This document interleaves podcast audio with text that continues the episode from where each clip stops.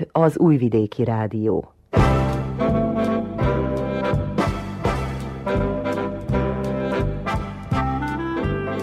Mozaik.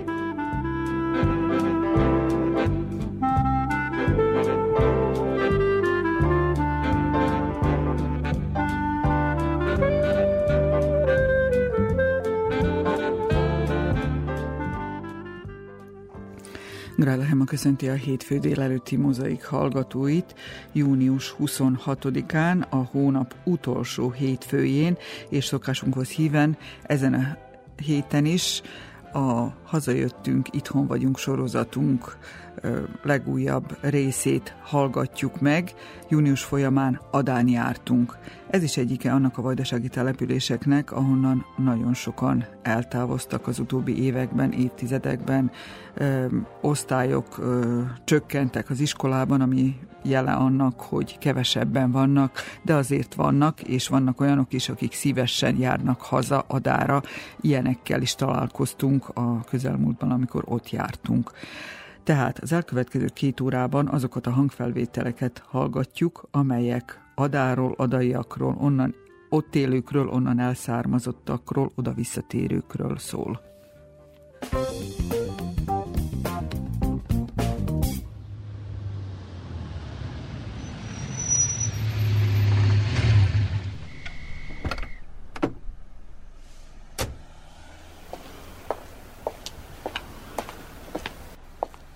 Hazajöttünk.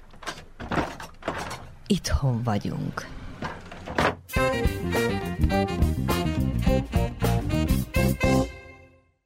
Itt vagyunk Adán, a Vadvirág hagyományápoló kör székházában. Elsőként szeretném köszönteni házigazdánkat, Varga Líviát, aki több mint harminc éve fáradhatatlanul betölti az Egyesület elnökségi posztját. De hogy hogyan alakult maga az Egyesület, illetve mit mondhatunk el ma róla, arról ő magát kérdezem. Én is üdvözlöm a kedves hallgatókat, és önt is. ezerkilencszázkilencvenegyben alakult a Vadvirág hagyományápoló kör, mégpedig olyan körülmények között, amikor éppen a balkáni háború kezdete kezdett kirajzolódni, és akkor attájt volt Adán egy kiállítás, egy nevezetes kiállítás, iparművészeti kiállítás, amin nagyon sokan részt vettek. És akkor fogalmazódott meg bennünk ez az igény, hogy többször kellene találkozni, mert akkor nagyon jót beszélgettünk a megnyitón, és nagyon sokan voltunk, és hát mindenki ugye a háborútól félve megnyílt egymásnak, és akkor eldöntöttük, hogy szervezünk egy egyesületet, amit ugye Vadvirág hagyományápoló kör néven jegyeztek be, és abban az évben már október tizenötödikén hivatalos és bejegyzésre került, akkor több mint hatvankét aláírást gyűjtöttünk össze az alapításhoz. Utána pedig próbáltuk megfogalmazni azt, hogy mivel szeretnénk foglalkozni. Az alapszabályunkban meg is fogalmaztuk ezeket a kitételeket, több mint tíz gondolatot, illetve célkitűzést fogalmaztunk meg, és hát azok mentén próbáltuk az egyesületet fölépíteni, és hát ez az alapszabály azóta is érvényes, és ugyan ezek a célkitűzések vannak napjainkban is. Jelenleg hány szakcsoportja van a Vadvirág hagyományápoló körnek? Hát a néptánc szakcsoportunk, illetve a néptánc csoportok a legnépesebbek. Én gondolom, hogy más hasonló egyesületnél is ez így van. Óvodáskortól egészen ifjúsági felnőttkorig vannak csoportjaink, öt tánccsoportunk van, két illetve három most már a kezdő tamburások, illetve két komolyabb tambura egyesület csoportunk is van, a Borbolya és a Bodros tambura zenekar, azután furuja csoport is működik, asszonykórus, és hát a lányok is néha összefognak és énekelnek, valamint kézimunkázókör is működik. Az adaiak körében igencsak népszerűek ezek a szakcsoportok, hiszen rengetegen járnak, mint úgy néptáncra és egyéb szakkörökre, de hogy akik elszármaztak Adáról és visszajönnek, azok a gyerekeiket is idehozzák nyaranta. Ez így igaz. az, mert most már huszonkilencedik alkalommal szervezünk nyári tábort. Ez Vadvilág Néptánc és Népzenei Tábor néven fut, és valóban így van, hogy akik elszármaztak és valamikor tagjaink voltak, azoknak a gyerekei nyaranta a táborunkba üdülnek, illetve tevékenyen részt vesznek. Amit még el szeretnék ezzel kapcsolatban mondani, hogy tavaly december végén sikerült egy olyan összejövetelt szerveznünk, amikor is a valamikori tagokat, tehát a, olyan ö, idősebb tagokat is össze tudtuk egy ö, ilyen társas estre hívni, ami nagyon jól sikerült, és hát reményeink szerint ezt majd meg fogjuk ismételni. Ön szerint mi adja a népszerűségét a vadvirágnak? Miért ennyire népszerű az adai családok körében? Én azt gondolom, hogy megalakulásunk óta mi nyitottak vagyunk, tehát családcentrikusak, ha fogalmazhatok így, hiszen amikor megalakult a vadvirág, ugye már említettem, hogy nehéz körülmények között zajlott, tehát a balkáni háború már akkor kezdetét vette, és a férfiakat, sok családból a férfiakat vagy elvitték katonának, vagy pedig elmenekültek, és akkor nagyon jó volt az, hogy az anyukák, a családok össze tudtak jönni, és meg tudták beszélni a problémáikat, ami sújtotta akkor az életet, de ugyanez tovább is érvényes, tehát szeret mindig több és több családot bevonni a tevékenységünkbe, illetve van egy vadvirágos szülői csoport, akik állandóan segítenek bennünket, akár a szervezésben, akár anyagilag, bármikor, amikor szükség van rá, akkor összefognak, fogunk mindannyian, és akkor együtt szervezzük meg a rendezvényeket.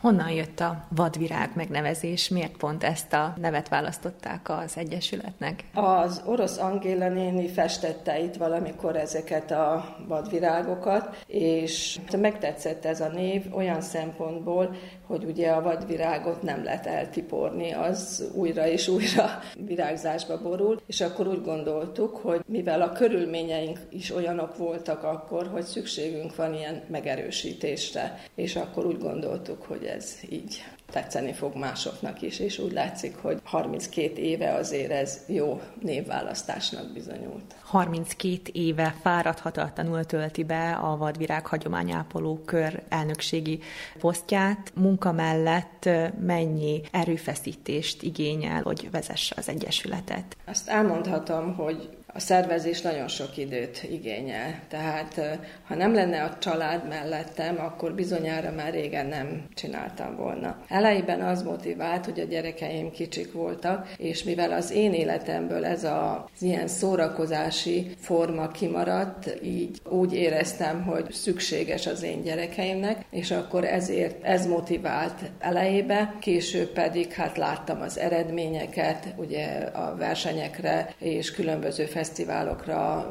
jártunk a csoportokkal, és mindig több és több feladat jött, és akkor végül is ez motivált elejében. Most pedig hát ugye már az unokáim is nőnek, és akkor úgy gondolom, hogy szükség van a folytonosságra. Amit én még fontosnak tartok, az, hogy a nemzeti hovatartozásunkat erősíteni kell mindenféle szempontból, hiszen szeretném, ha minél többen maradnánk a szülőföldünkön, és azokat a hagyományokat, amit elődeink űztek, ami jó dolog volt valamikor, azt szeretném, hogyha a fiatalabb generáció is megtanulná, és esetleg elsajátítaná, és a mindennapi életébe is beillesztené. Tehát a vadvirág valójában egy központként szerepel, ami a hagyományainkat, a népi kultúrát illeti, gyökereikre találhatnak itt vissza. Így van, ezt szeretnénk elérni, és hát úgy érezzük, hogy egyre többen döbbennek rá ennek a fontosságára. Említette, hogy a család,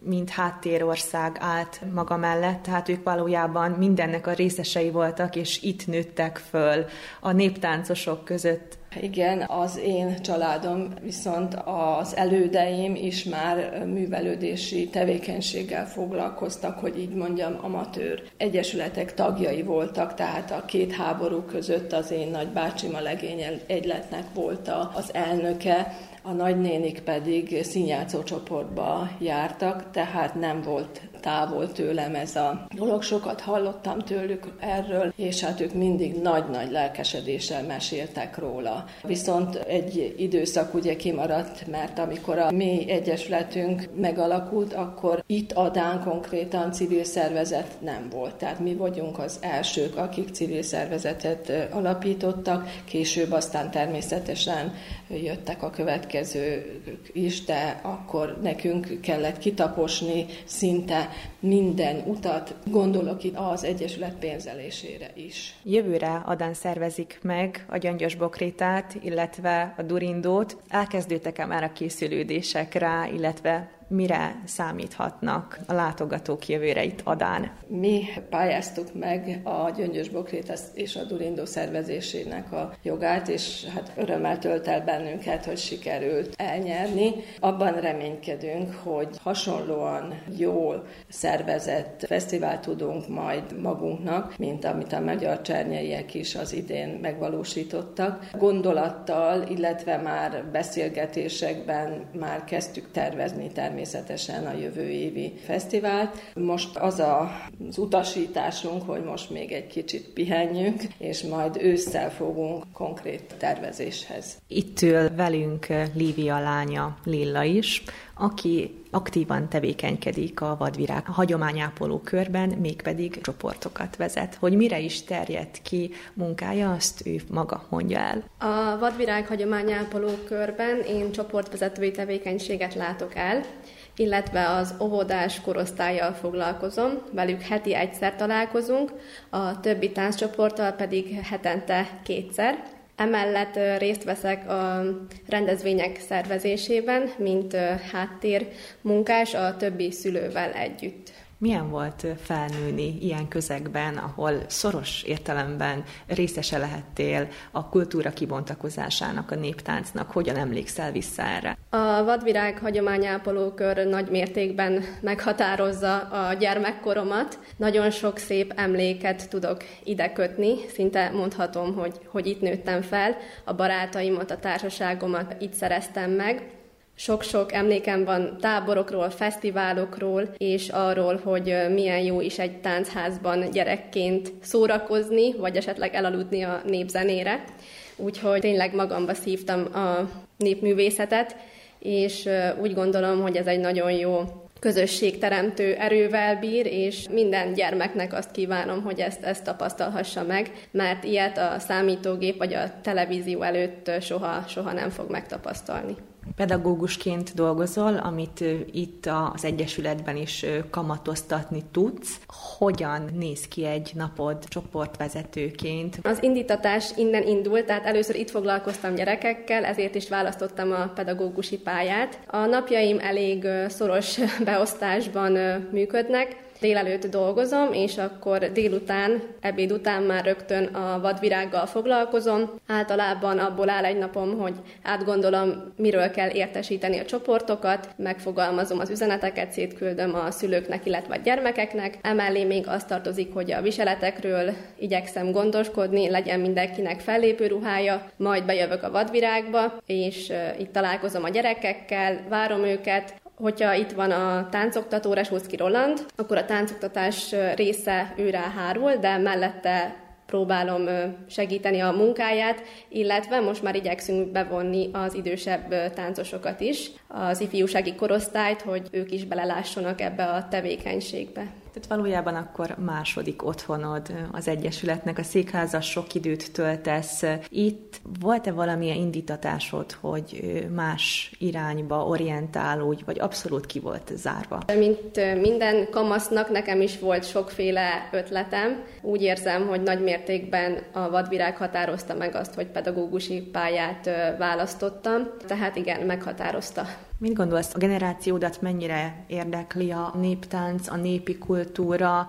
Ugye itt említettük, hogy Adán sokan jártak néptáncra, foglalkoztak népi hagyományokkal bizonyos ideig, de hogy a te korosztályodat mennyire érdekli, mennyire folytatják tovább ezt a tevékenységet, amit itt elsajátítanak a kultúrkörben? Mit tapasztalsz? Hát az én generációmról azt kell elmondani, hogy sajnos nem igazán érdekli őket ez a fajta tevékenység, viszont nagy örömmel tudom azt kihangsúlyozni, hogy következő generációkat egyre inkább, és nagyon népes tánccsoportjaink vannak jelenleg, úgyhogy ez a tendencia csak növekszik, és azt gondolom, hogy a szülők is egyre fontosabbnak tartják ezt a fajta tevékenységet, és azt, hogy a népművészettel megismerkedjenek a gyermekek.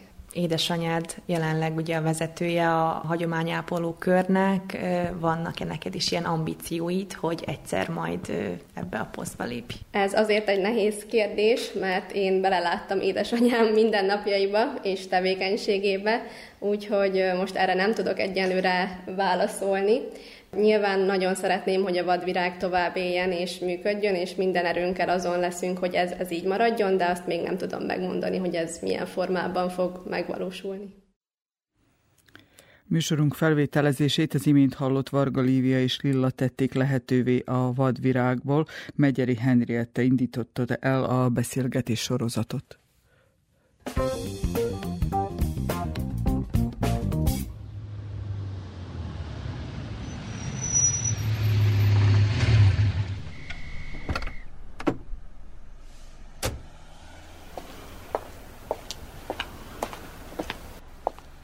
Hazajöttünk. Itthon vagyunk.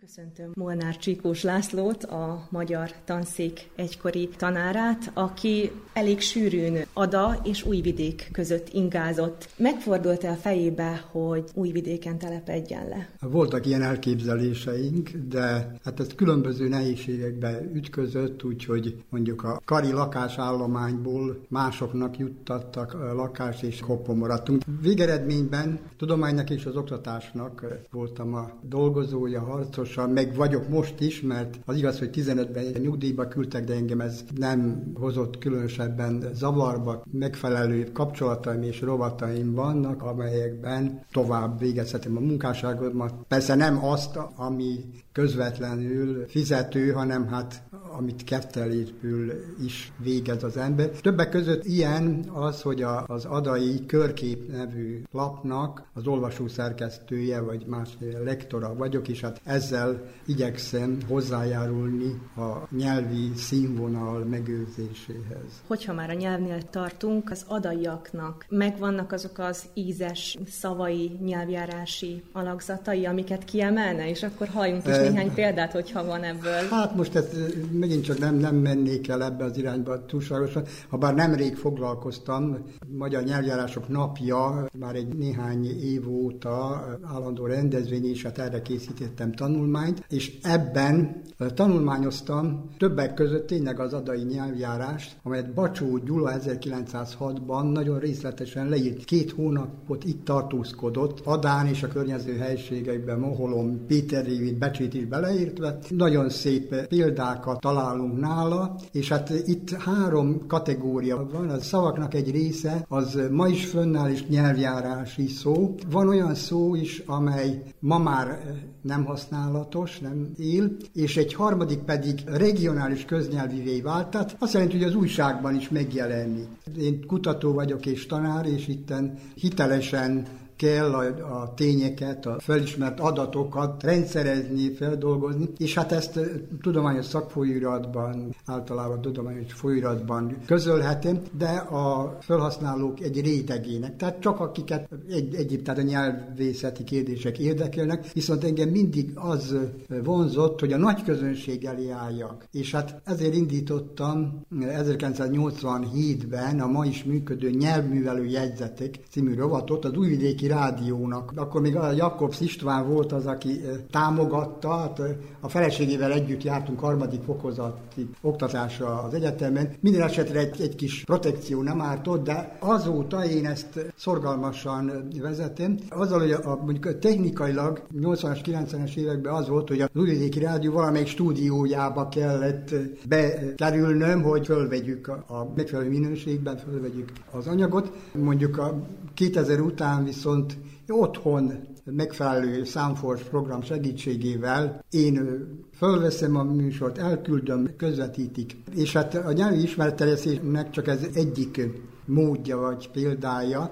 Tudniillik, a hetvenes évek végén, nyolcvanas évek elején, hát akkor még egybe volt Jugoszlávia, és az Eszéki Magyar Képes Újságnak volt egy nyelvművelő rovata. És hát úgy kerültem oda, hogy a Rónai Béla tanár úr abba hagyta, tehát két hetenként jelennek lap, később aztán hetenként, és hát ő magyarországi szemmel nézte, és, és érezte, hogy ez nem igazi, tehát neki az itteni állapotokat, helyzet, tehát akkor még Jugoszláviában, ami történt is. Tehát egyáltalán a nyelvben ez hogy jut kifejezésre, és ezt próbáltam én feldolgozni, meg ebből jelent meg gyűjteményem, tehát könyvek jelentek meg ebből az anyagból, meg később, kilencvenötben a Magyar Szó Kilátó című melléklete, hát itt is, hogy ne mondjam, kellett egy kis biztatás, hogy szófigyelő címmel rovatot indítsunk, és ez azért fontos, mert itt nem csak, tehát az is, hogy nyelvészeti szempontból mi micsoda, de sok új fogalmat próbálok tetten érni,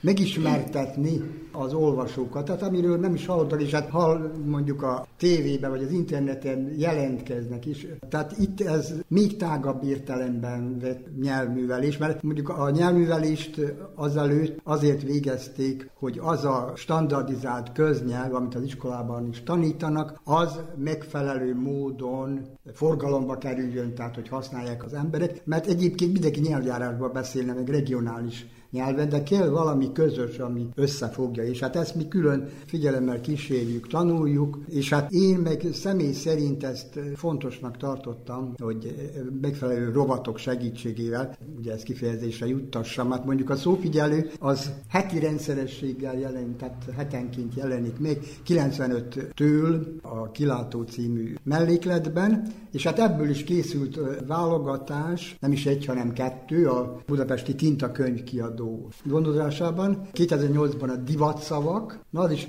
hát a divat szó szűkebb értelemben tényleg csak az, ami pillanatnyilag fölkapott szó, de én ezt átértelmezem, mert sok minden olyan divat szó is van, amit új fogalmakkal együtt veszünk át, és hát még nincs is idő arra, hogy ez megfelelő módon beilleszkedjen a magyar nyelvbe, és hát nagyon sok angol vagy idegen szót hát átvesznek a beszélők, mert jobb nincsen. Tanár úrnak egyik szívügye, vagyis hát a legnagyobb szívügye a nyelvművelés. Itt Adán szervezik minden évben a Szarvas Gábor nyelvművelő napokat, ahol a tanár úr szerves résztvevője ennek a rendezvénynek. No, hát a nyelvművelő napok, a Szarvas Gábor nyelvművelő napokat ezerkilencszázhetven óta tartjuk. Na hát amikor még indult a dolog, akkor én diák voltam, azt másodéves, harmadéves diák voltam, és tudom, hogy úgy szerettem volna, itt a nagy terembe jöttek minden irányból a nyelvművelő napokra a érdeklődők, felkért előadók, mindenki,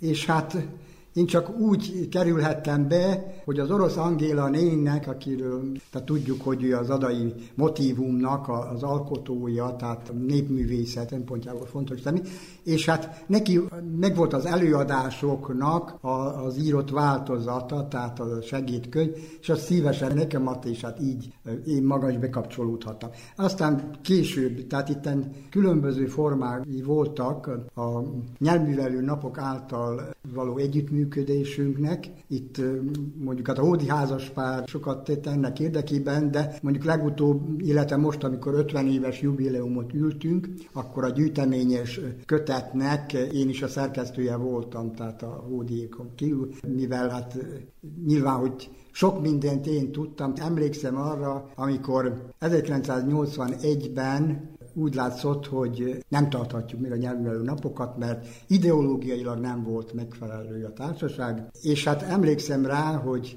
amikor nyilatkozatot állítottunk össze, hogy hogyan tekintünk a dolgokra, tudom, hogy az Urván János kollégánk, aki ugye adai származású író volt, és annyira zavarba volt, hogy hát majd, hogy ő megfogalmazza a nyilatkozatot, de sajnos nem, nem sikerült neki, tehát aztán többen ott bele segítettünk, hogy megszövegezzen. Zárásképpen, ugyebár jelenleg nyugdíjas, a nyelvművelésen kívül mire szán időt, mire foglalkozik szabad idejében? Sétálok egyet, vagy mondjuk meghallgatok valamilyen érdekes riportot, és hát ott hegyezem a fülemet, hogy mire is lehet fölfigyelni, úgyhogy a szófigyelőben mindig már előre megvannak a témák, körülbelül, hogy mivel érdek. Azzal, hogy hát javarészüket én tartalékba teszem, tehát hogy még, hogy érlelődjenek, és utána fogom megírni, amikor már olyan a helyzet, és ez, ez mondjuk engem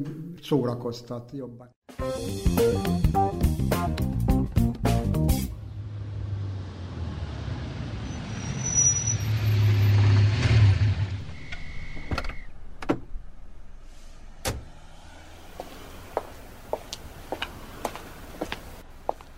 Hazajöttünk.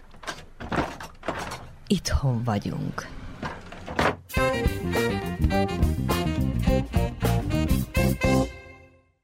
A jelenlévők javarésze vadvirágos volt valamikor. Tehát van, ami összeköti ezeket az embereket. Ezekre az emlékekre és arra, amivel azóta foglalkoznak, erről szeretnénk. És ha kezdjük a rangidőssel, ha nem sértem meg Súti Évát, akkor legyen ő az első, akivel már egy jó ideje ismerjük egymást, és mondhatjuk azt, hogy olyan körökből, amelyeknek köze volt a néprajzhoz, a népzenéhez, a néptánchoz. Igen, hát valóban harminc évvel ezelőtt Vadvirágba kezdtem a pályafutást. A népzene és a néptánc iránti vonzalmam ide húzott, és öt év után megalakult az Aranykapu Művelődési Egyesület kint a Gunaras városrészben. Attól kezdve már két művelődési egyesület volt a Ada város keretén belül. És egyáltalán Évának honnan ez a vonzalma? Van köze ahhoz, hogy a hivatása óvónő? Én tulajdonképpen a nagyszüleimmel nőttem föl. A nagytatám is, meg a nagymamám is nagyon szerettek énekülni és mesélni. Ugyanígy apukám is, és ők mindenféle hagyományt ápoltak oda-haza.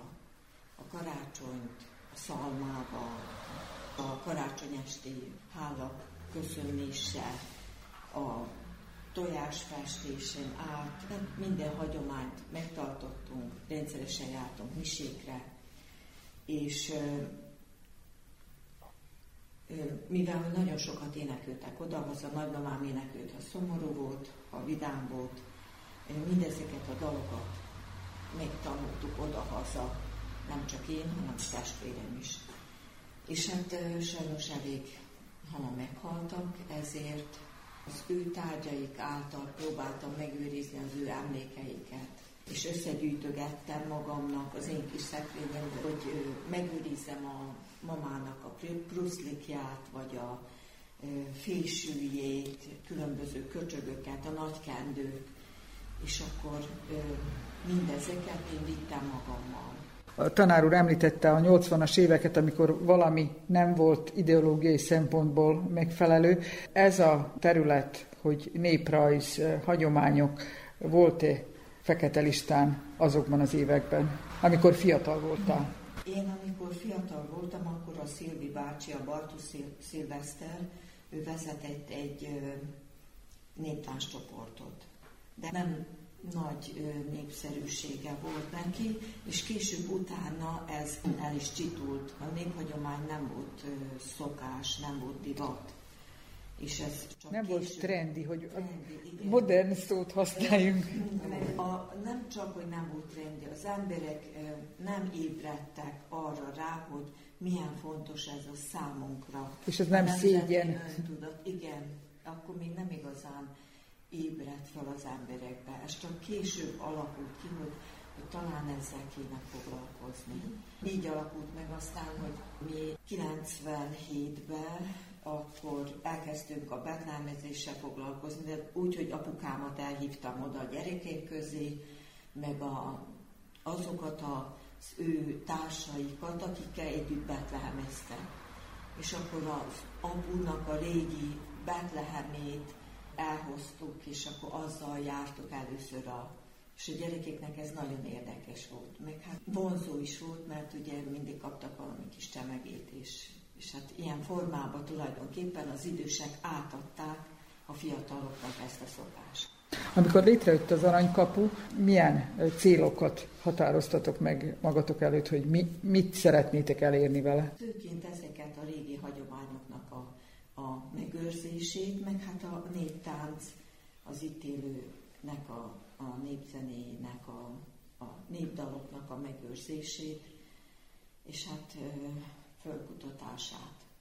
Valójában úgy, úgy indult a tűzugrálás is, mert mi magunk is tüzet ugráltunk gyerekként az utca végén, és a, a szomszédom is, mi is, meg a mellettünk lévő szomszéd is gyerekként ugráltuk a tüzet, és egyik este ültünk a nyári este, és mindjárt itt van szergibány, a gyerekeim még már itt szaladgálnak.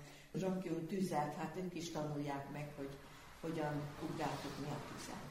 És akkor ez így hagyományá vált, hogy mindenki jött, összehozta, sőt tudták, hogy Szent Iván napja június huszonnegyedike, és az emberek már köröztek, mert mindig ott tartottuk a tűzugrálást, ahol éppen üres plac volt a lóesempálya környékén, és akkor jöttek autóba, és keresték, hogy hol is lehet most a tűzugrálás. Jó, hát most a, már a tavalyi évben is, meg az idén is a tájházban ugráljuk a tűzet. És nagy népszerűsége van. Igen, igen. Mert hát ugye az idősek eljönnek az véget, hogy gyönyörködjönek a gyerekekbe. Fiataloknak meg kihívás, hogy növeli az önbizalmukat, hogy azt a nagy tüzet átmerik ugrani. Tehát köröztük mernek ugrani rajta, mert nem, nem átugorják, hanem csak köröztük ugrani. Friss nyugdíjas vagy, óvónőként dolgoztad le a munkaéveket. Ezt már elfelejtetted, hogy óvónő voltál, vagy még mindig valamilyen formában az vagy? Ezt azért nem lehet elfelejteni, negyven évet csak úgy. Természetesen a, elsősorban a régi csoportommal, vagyis a honnan eljöttem nyugdíjba, velük tartom a kapcsolatot kell is, mert hát e, időnként összejövünk, most is nem olyan régen. tíz-tizenöten, akik úgy jó ismerősök vagyunk, össze szoktunk jönni, beszélgetni. Főzünk egyet. Mellette van még az Aranykapu, ahol igen, állandó aktivitások vannak. Az Aranykapu az továbbra is működik, meg hát a tájháznak a gondozása, rendeze, rendezése, és az Aranykapu köré összegyűlő emberek, fölnőttek és gyerekek is természetesen közösen együttműködünk és szervezzük a különböző rendezvényeket, tojásfestéstől kezdve, tojásfa állítás, mesterségek napja és hasonló dolgok. És kell egyáltalán kérdezni, hogy a saját gyerekeidet mennyire sikerült megfertőzni ezzel? Természetesen ott nőttek fő velem, és mind a három nagy népzene rajongó, persze aztán mindenki a saját ízlése szerint variálta ezeket a dolgokat, a Júliő színszékházba éneköl, de azért nagyon büszke arra, hogy ő népzenén növekedett föl. És az anyuka is büszke a lányára? Természetesen, természetesen büszke vagyok rá. Most meg különösen, hogy a bundba fognak majd énekelni most a hétvégén, és nagy izgalommal várjuk a végeredményt. Beográdba, a televízióba. A középső lányom, ő Békés Csabán jár középiskolába, a néptánc iskolába, és ő valójában ott teljesen beteljesítette az életét, és úgy gondolta, hogy ő más módon fogja majd mindezeket megőrizni. Talán legkevésbé foglalkozik zenével. Ő választott egy ilyen hagyományos utat, családja van, tehát a hagyományos életformát választottam, már két családja van neki, de természetesen népdalt énekel neki. Zsuzsi lányom, ő meg Budapesten a Vadrósába táncol, és nagyon örömünkre tavasszal elnyerte az Aranygyöngyöt. Tehát a táncoló fesztiválon a lányok úgy, mint a fiúk az aranysarkantyút, ő pedig az Aranygyöngyöt. Ez egy, tehát az első Aranygyöngyit. És az adaiak tudnak ezekről a jó hírekről? Többé-kevésbé. És a nagymama az unokáit megtanítja a persze, dolgokra? Persze, készítve a ponkának a kis podrosszoknya, most hiszem neki, meg a kis viselet, meg a Marcinak is a kis bőink, meg a nadrág. Hallottuk, hogy ők Magyarországon élnek. Nagyon sokan elmentek innen Adáról? Sokan elmentek Adáról. Nagy ürességet hagytak maguk után, mert a néptáns csoportok is nagyon megfogyatkoztak, de nem csak a néptáns csoport, tehát az egész város. Nem mondom azt, hogy kihalt, de nagyon sokan elmentek. És amikor valamilyen ünnep van, akkor érződik, hogy többen vannak? Akik megfordulnak? Nyár alkalmával, igen, akkor többen vannak, de, de azért nincsenek olyan sokan, mint régebben. Tehát az azt jelenti, hogy amikor a, a, az Aranykapu Művelődési Egyesület kezdte a nagyboldog asszonyi kirakodóvásárt, könnyedén mondhattuk, hogy ezer ember, vagy még lehet, hogy több is megjelent. Most azért nem, nem igazán, több száz, talán így mondhatjuk. És akkor elégedett kell, hogy legyen a szervező. Eszembe jutott egy jelenség, hogy a, a külföldre, akár a tengeren túlra szakadt adaiaknak egy része nyár folyamán Adán gyáratja tánciskolába a gyerekét, unokáját.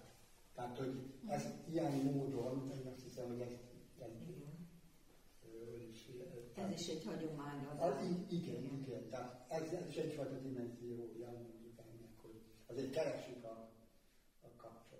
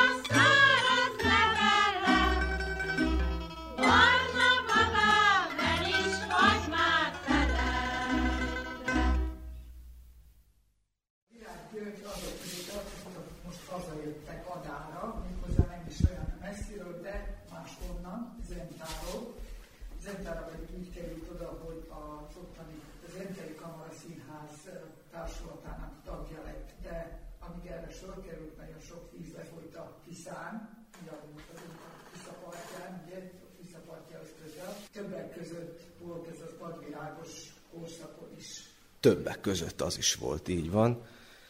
Én Adán éltem egészen addig, amíg Újvidékre nem kerültem kétezer-kilencben, tanulmányaimat ott folytatván, és nagyjából addig valóban aktív tagja voltam itt a Vadvirág hagyományápoló kör Tarsók a táncegyüttesének egészen pontosan.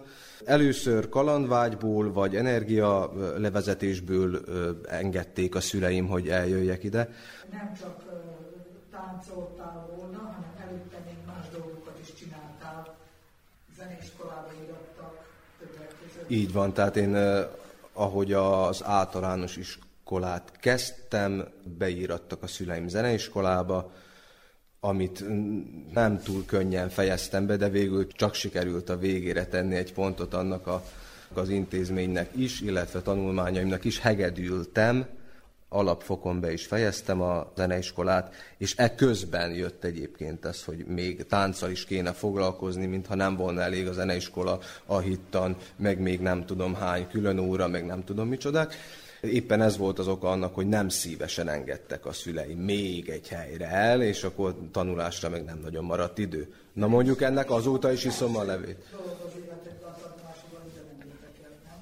Tanulás az azóta sem érdekel, pedig most már nagyon kéne, hogy érdekeljen, hiszen a szakmámnak elengedhetetlen része az, hogy bizonyos egyszerű kis szövegeket bizonyos számú nézőközönség előtt elmondjak. Nem árt, hogyha valamilyen művészi minőséggel is bír az, amit mondok. Szóval egészen addig voltam adai, aztán újvidéki lettem, és amikor Újvidékről az egész osztályunk Zentára került, akkor én azt hittem, hogy én majd Adáról fogok ingázni Zentára. Minden nap. Napi kétszer, hiszen a, dél, a, a színházi próbák az tíz-kettő délelőtt, aztán délután hattól tízig. Tehát kétszer kéne jönnöm. Kettő darab hétig, azaz tizennégy napig bírtam, és aztán Zentára költöztem. És azt hiszem, hogy nem hoztam én ezzel rossz döntést, ennek ö, több oka is volt. Talán az egyik az, hogy... Ö, hogy annyira eltávolodtam már az az Újvidéken eltöltött négy év alatt Adától, hogy annyira nem vágytam már ide-vissza. Aztán most így harminchárom évesen visszagondolva, nem, az sem baj, hogy az úgynevezett ma divatos mama hotelből én jó időben szakadtam ki, mert azt látom, hogy ez egy általános probléma kezd lenni, hogy beleragadnak fiatal emberek az úgynevezett mama hotelba, és aztán onnan nagyon nehéz szabadulni, hanem inkább egy olyan egészséges köteléket igyekeztem kialakítani a szüleimmel, ami, ami fontos, ami, ami, ami hagyományos, ami konzervatív, nem politikai értelemben, hanem szó értsd jól, így szoktuk ugye mondani. Úgyhogy igyekszem normális, számomra normális életet élni. És meg sem fordult a fejemben a külföld, soha, egyszer sem, mert én itt vagyok itthon, a Tisza, sok víz lefolyt a Tiszán, az nekem nagyon-nagyon fontos. Nagyon fontos a család közelsége, nagyon fontos a barátok közelsége. Itt ringatták bölcsőm, itt születtem. Itt boruljon rám a szemfödél, itt domborodjék a sír is fölöttem, hogy Petőfi Sándort ide idézzem. Mivel, hogy Petőfi Sándor így van. És idehoz hordod, amikor csak lehet, a nagyszülőkkel. A nagyszüleim unokáját hordom ide. Ide szoktam hordani meg Becsére, mert a feleségem meg becsei, de igyekszünk úgy beosztani az egyenlőre egy szál unokát, hogy igazságosak legyünk, tehát nagyjából annyit vagyunk Becsén, mint, mint, mint Adán igyekszünk, igen. És mivel te is vele szerettél a táncművész, néptánc művészetében, nem is gondolván, hogy majd annyit jelent az életedben, ezt gondolod-e már átadni a kicsinek? Igen, én az a fajta voltam, aki, aki már a pocaklakónak is énekelt, aztán minden egyes fürdetésnél apa elővette hegedűt, és amíg a kicsi Matyi pancsolt, addig muzsikáltam neki, és ez történt olyan hét-nyolc-kilenc hónapos koráig nagyjából, aztán hirtelen sűrű lett a, a, a mindenféle program, amikor a feleségem ugye ismét dolgozni kezdett, akkor ez el-elmaradozott, és most ott tartunk, ja, és általában én énekeltem, a feleségem akkor még nem nagyon kapott ennek az ízére rá, és most ott tartunk, hogy én nem énekelhetek Matyinak, mert akkor azonnal ö, megkapom a magamét, csak az édesanyja énekelhet. És a hegedű mikor kerül a kezedbe? Hegedű sajnos nagyon ritkán kerül a kezembe, sokkal ritkábban, mint szeretném. Van egy olyan szerencsém, hogy néha a színházban egyes, egyes rendezők szeretik a muzsikáló színészeket, akkor kénytelen vagyok gyakorolni, tehát még alibim is van, hiszen a darabba kell, de aztán mindig elkalandozok gyakorlás közben a népzene felé egy kicsit, mert hát mégiscsak az a szívem csücske, de mégis... Hát én saját szórakoztatásomra szoktam muzsikálni. És valamit mindannyiunk előtt, hogy jót tett a zeneiskola, hiszen ez egy jó alap volt, hogy ebbe belevágyunk. Nagyon jót tett a zeneiskola, viszont egészen más módszerekkel dolgozik a kettő.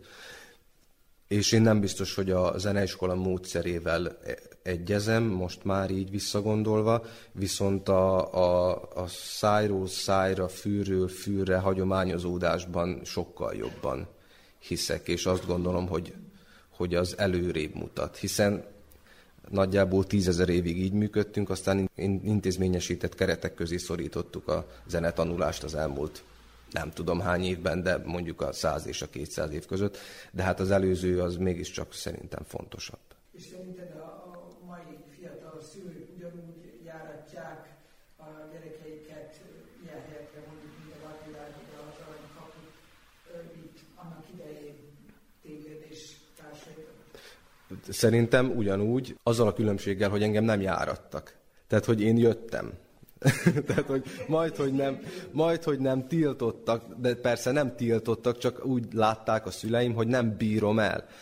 Aztán meg végül úgy megszerettem, hogy azt, hát most már sajnos, nem sajnos, de hogy sajnos, szerencsére az életem meghatározó élménye. Tehát az, a, az, a, az az értékrend, amit közvetít nem csak a Vadvirág, hanem akármelyik művelődési egyesület, vagy magyar hagyományokat őrző és továbbadó, ennek a tüzét éltető közösség, az mindig hasznos. Tehát soha nem tud káros lenni, hiszen nem szélsőségesen gondolkodik, hanem egészségesen gondolkodik, és nem gondolom, hogy ez, ez bár, bármiben visszafogna bárkit bármiben.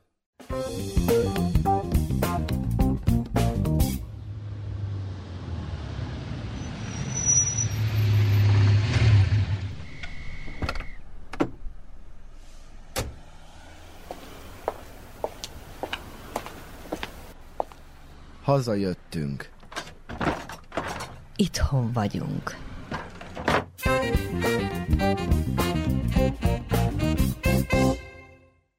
Van itt még valaki, aki vadvirágos pólóba érkezett, nem táncol, de más dolgokat csinál. Ő pedig nem más, mint Polyák Dániel. Népzene, bútorkészítés, játékkészítés. Talán mind a három fogalom szorosan kötődik hozzád. Hogy fér meg egymás között ez a három tevékenység? Hát úgy, hogy a bútorkészítés az már nincs. Én is valójában néptáncosként kezdtem a pályafutásomat hét éves koromban. Egészen huszonegy éves koromig táncoltam, utána történt egy baleset, és előtte már elkezdtem népzenével foglalkozni, és tanulni, hegedülni. Középiskolás koromban, és utána az így megmaradt, hogy ebbe a körbe, hogyha az ember ilyen fiatalon belekerül egy ilyen közegbe, azt nehéz úgymond abba hagyni, vagy föladni. Persze vannak kinek más fontosabb, de én nekem ez valahogy annyira közel került hozzám, hogy a mai napig is még ugye benne mozgok. Táborokba is jársz akkor ezek szerint? Nagyon sokáig igen, táboroztunk. Mint táncos is, még fiatal koromban, aztán viszont mint zenész a táborban zenéltünk a táncosoknak.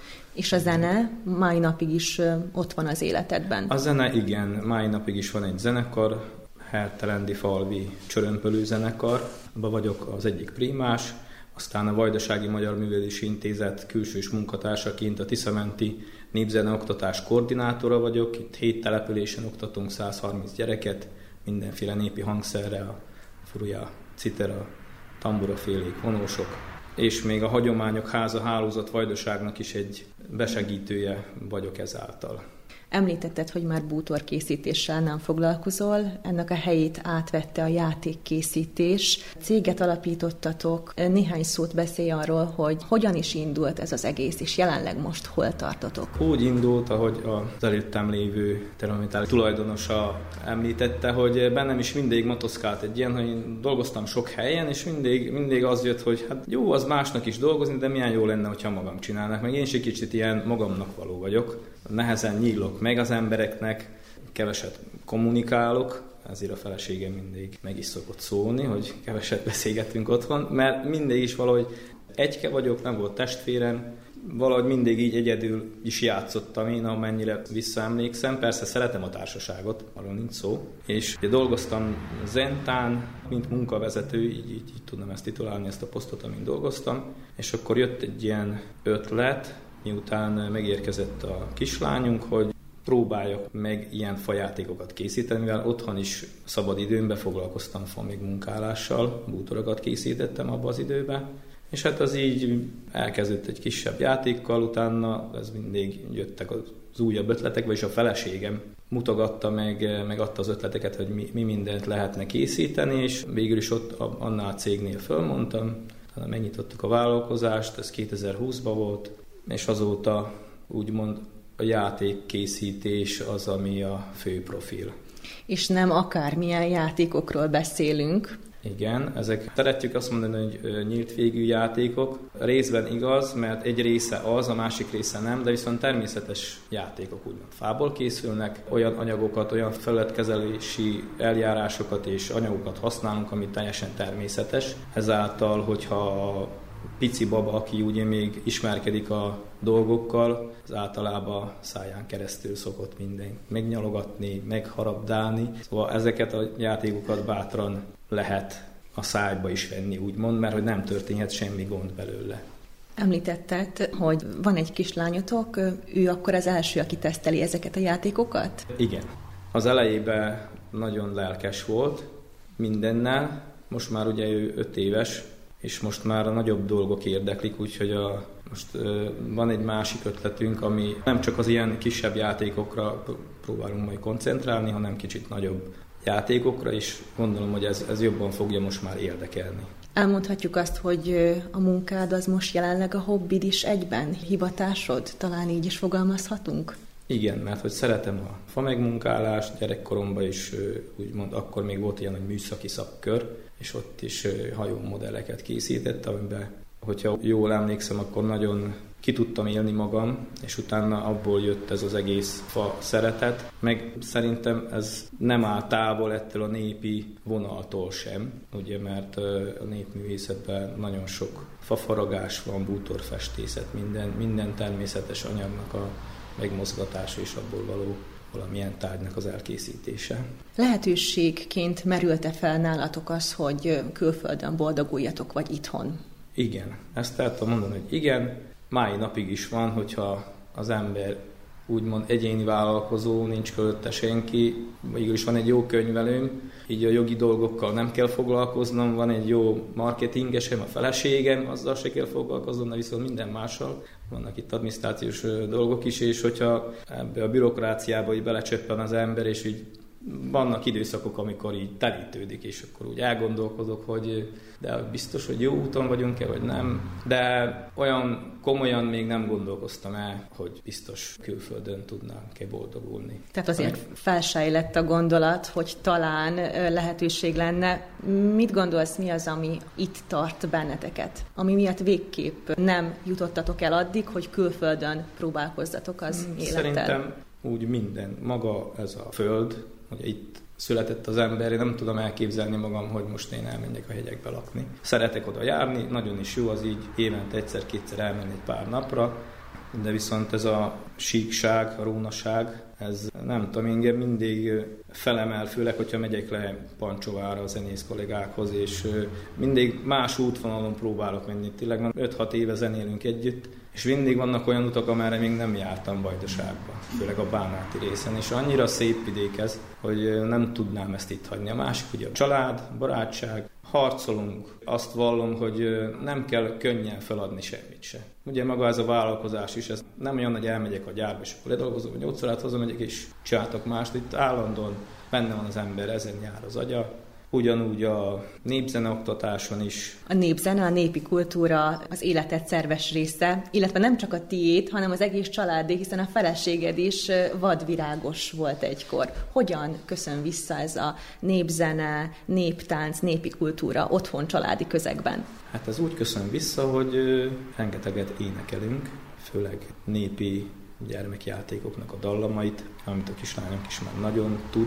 Ide járatjuk a néptáncra, a vadvirágba. Valahogy azt, azt a fölfogást próbáljuk átadni mi is neki, ami, ami ehhez a kultúrához való. Ugye ezt sokan elfelejtik, hogy magában a népi kultúrának nagyon nagy kapcsolódás van a vallással is.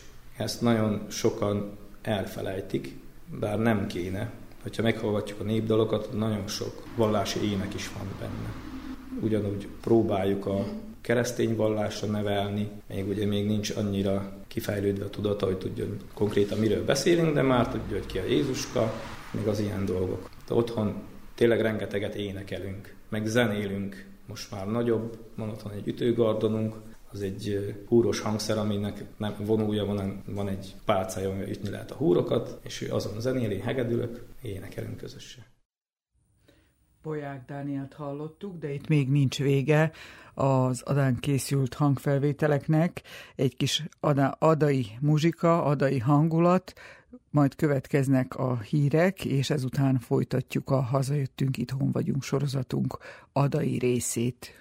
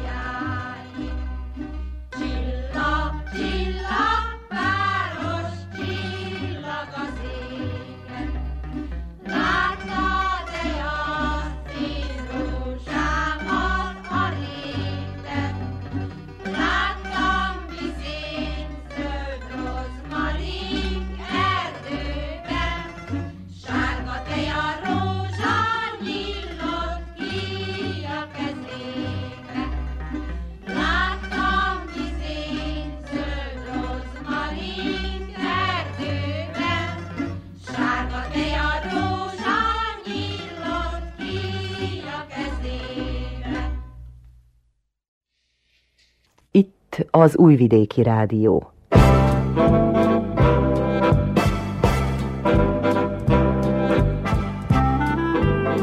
Mozaik.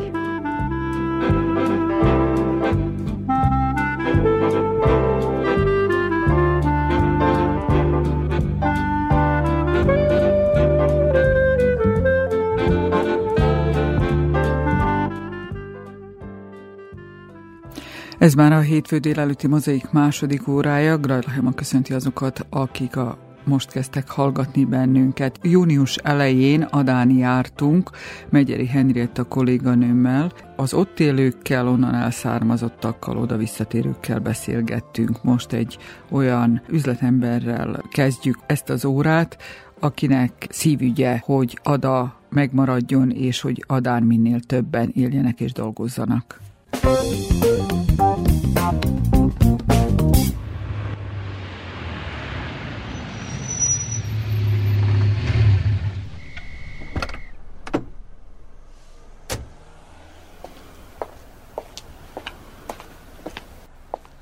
Hazajöttünk. Itthon vagyunk.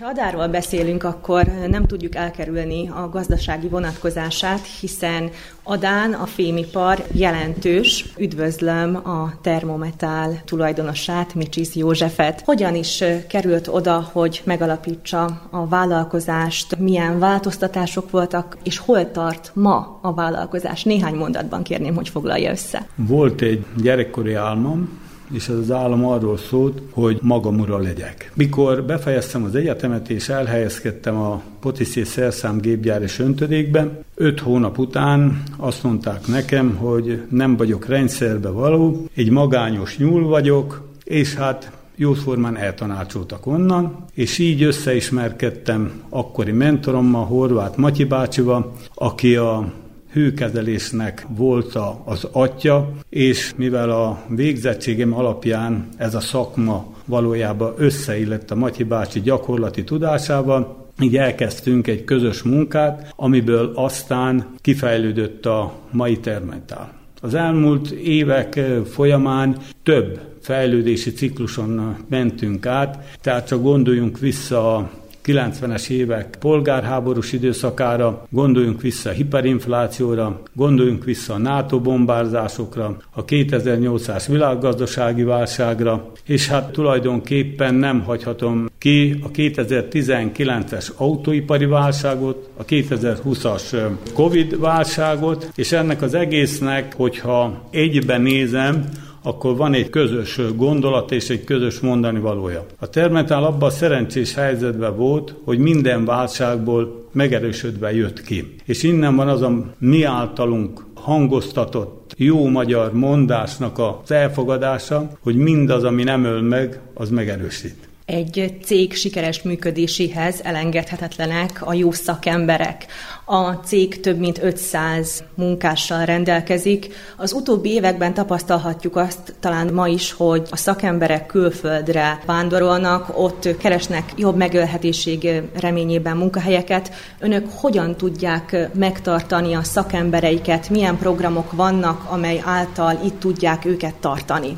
Büszkék vagyunk arra, hogy szakembereink többségét a toborzás után egy mentorprogram segítségével magunk képeztük. Ez a képzés eredményezte azt, hogy ezek a fiatalok, akik lehetőséget kaptak a Termometálban, azok többsége úgy érezte, hogy valamivel tartozik ezért a képzésén, és a lojalitás szó számukra nem idegen. Ez mellett természetesen igyekszünk a község legjobban fizető vállalatai közé tartozni, hiszen az a program, amit gyártunk, annak nagyon nagy a hozzáadott értéke, és ebből kifolyólag megengedhessük azt, hogy a technológiai fejlesztések mellett gondot viseljünk arról is, hogy a dolgozóink szociális igényeit a lehető legmagasabb szinten ki tudjuk elégíteni, és ez mellett olyan programokat is tudjunk biztosítani számukra, ahol az önmegvalósulás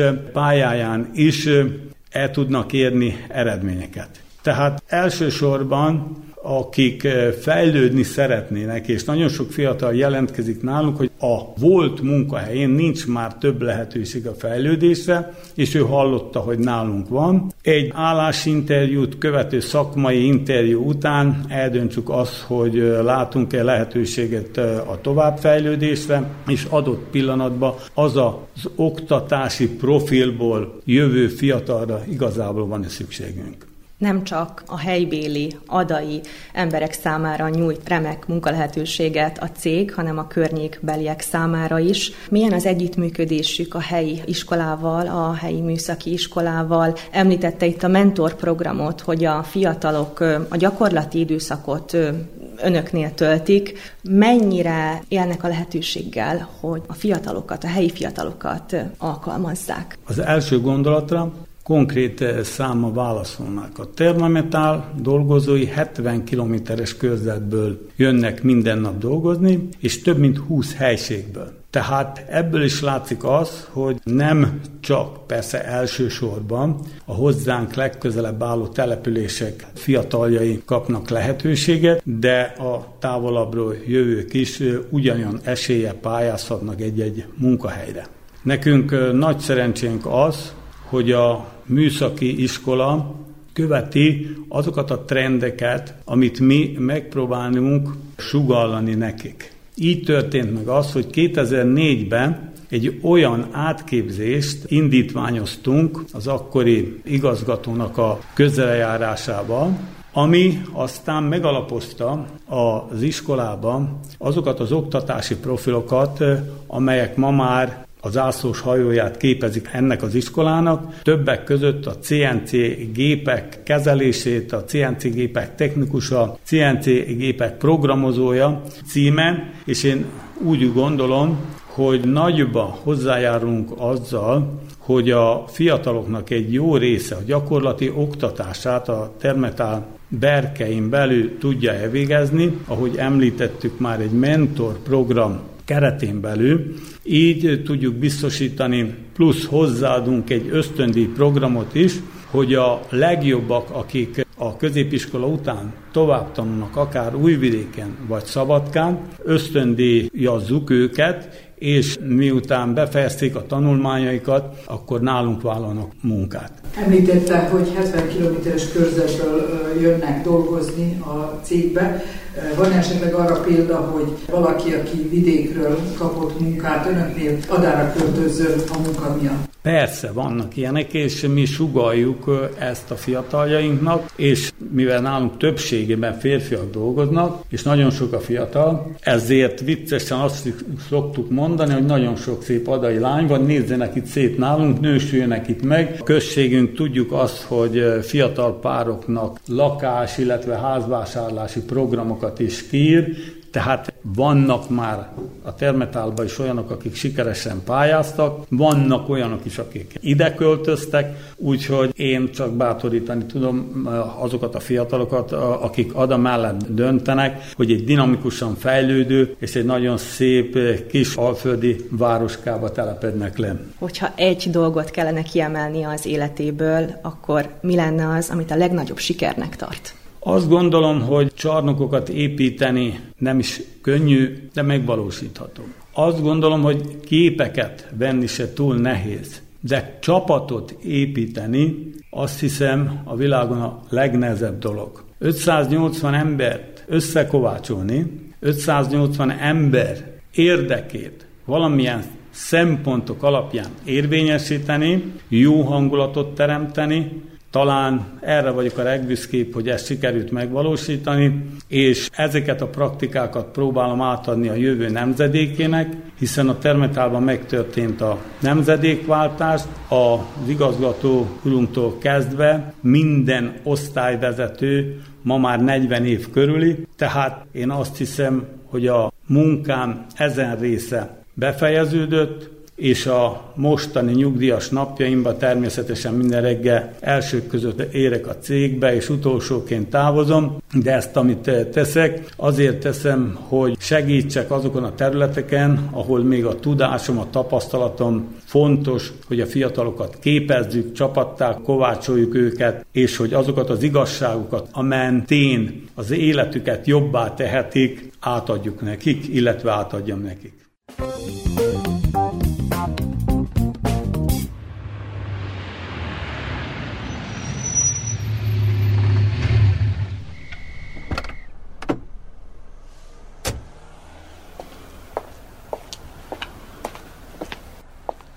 Hazajöttünk. Itthon vagyunk.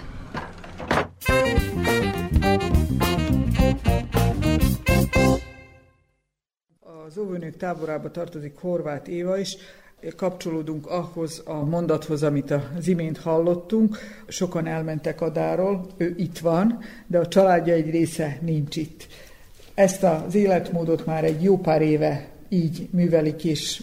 A család azért együtt van, és örülnek egymásnak, és Éva kitartóan csinálja a dolgait itt Adán, mindazt, amit szeret.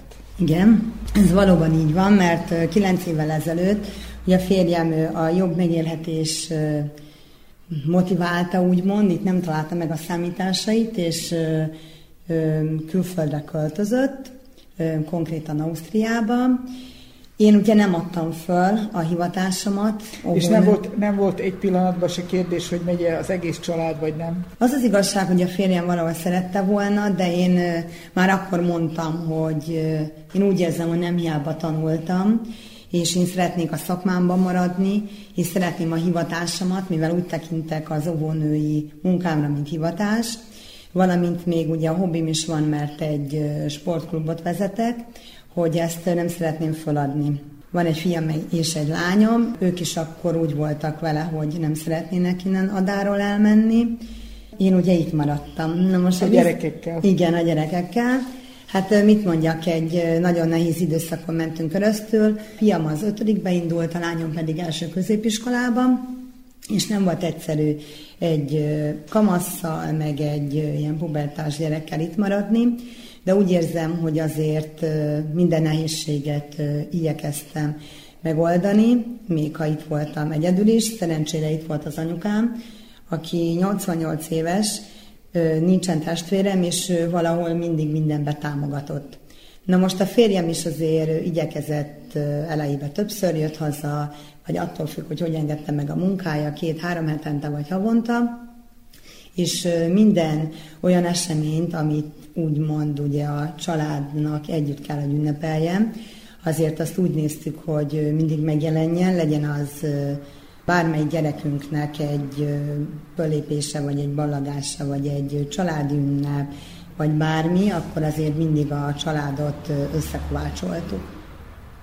Na most, hogy én ugye óvónéni vagyok, és hogy miért is maradtam itt, tehát, hogy mint óvónő én úgy vagyok vele, hogy nagyon-nagyon szeretem a gyerekeket, és nap mint nap élvezem azt, hogy velük lehetek, hogy velük, velük tehát őket taníthatom, de velem osztanak meg mindent, rengeteg kérdést tesznek fel napi szinten, és mindenre én tőlem várják a megoldást, és jól esik, amikor csillogó, mosolygó szemmel jönnek az óvodába, és alig várják, hogy elmeséljék, hogy mi történt velük, a hétvégekről nem is beszélve, mert mindenki egyszerre szeretné hétfőn elmondani, hogy hol volt, merre csavargott, és mit csinált. Most Balagó csoportom van, három éve vagyok velük, és annyira érezzük most, hogy mi már csak pár napunk van. És az és... óvónéni elsírja magát. igen, igen, ma készült el a tablónk, és olyan büszkén a gyerekeknek is, ahogy mutattam, és nagyon örültek. És valahol ők is érzik, hogy ez a három évet, ezt nem lehet kitörölni, hogy együtt éltük meg a mindennapjainkat, és tényleg boldog vagyok, hogy egy jó csoporttal dolgozhattam, és egy nagyon jó szülői közösséggel. És tényleg azt mondom, hogy a munkámat nem munkának nevezem, hanem valóban hivatásnak, mert úgy érzem, hogy huszonnyolc éve dolgozom, mint óvónő, és minden reggel úgy kelek fel, hogy örülök, hogy mehetek dolgozni, és hogy a gyerekekkel foglalkozhatok, és hogy gyarapíthatom a tudásukat. És ebből talán azt csend le, hogy ha ezt Ausztriában kellene művelni, akkor nem biztos, hogy adott lenne a lehetőség. Igen, mindenképpen én is úgy érzem. Igaz, hogy már párszor fölkínálták a lehetőséget, hogy menjek ki, és magánóvodába dolgozzam, mert ugye mivel innen kimennek külföldre, és elejében senki nem tud például most német nyelvet, hanem ugye szerb nyelven, vagy magyar nyelven, amelyik országba kimennek, és nem tudják az országnak a nyelvét, és azért szükség van olyan pedagógusokra, akik azért valamilyen szinten segítik ezt az átmenetet, de valahol még úgy érzem, hogy a gyökereim itt vannak, és ezeket nem szívesen adom fel. A másik meg tizenhét éve üzemeltetek egy a Pilates Relax klubot, amit azt mondom, hogy adai viszonylatban megtartottam bármilyen nehézségek árán is.